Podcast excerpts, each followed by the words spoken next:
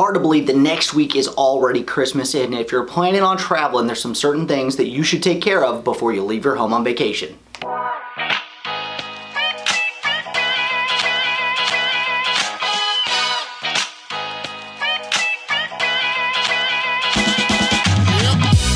Run your garbage disposal.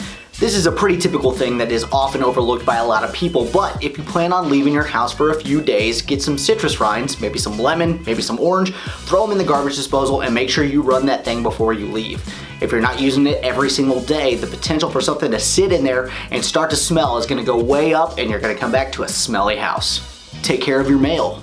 You know, there's a couple different ways that you can take care of this, but you definitely want to do something with your mail.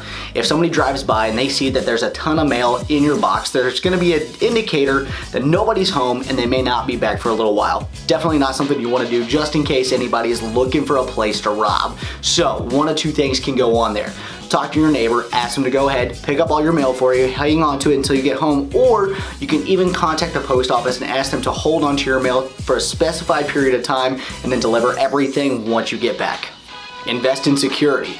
Okay, this one's gonna be a little counterintuitive because you're not gonna invest in a security system just for a short period of time while you're going out of town, but studies show that if you just put up an ADT sign or some other security system, that is enough of a deterrent in and of itself to keep thieves away from your home social media safety. You know I've touched on this one before, but if you're going out of town, make sure you check your settings on your social media. It's fine to share posts with people that you want to, but you don't want to make everything public while you're away.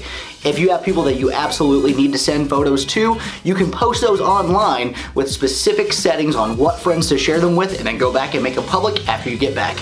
Turn off your water main. Especially over Christmas, this is a great idea. Obviously, you're probably gonna leave the heat running while you're out of town, but things happen. Sometimes furnaces go out and houses can get extremely cold. Go ahead and preempt this additional plumbing problem by shutting off your water main if you can as well. It'll make things go a lot smoother for you in the long run. Park a car. Even if nobody's actually home at the house, Talk to one of your neighbors. If you typically have a car parked in your driveway overnight or other times during the week, ask somebody if they would mind parking one of their cars at your house just to make sure that somebody's home and watching the house.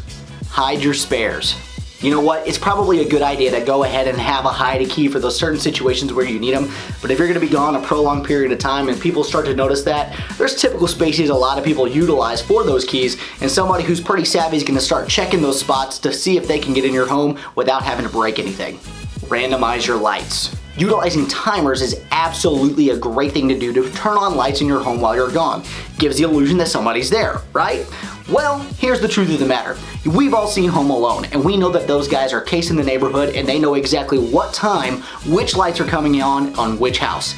The truth is that is inspired by actual thieves and what they do. And if they're casing a place and they've been gone, they've been watching for a while, there's a good possibility that if your lights come on and off the same time every day, they're gonna know you're not home.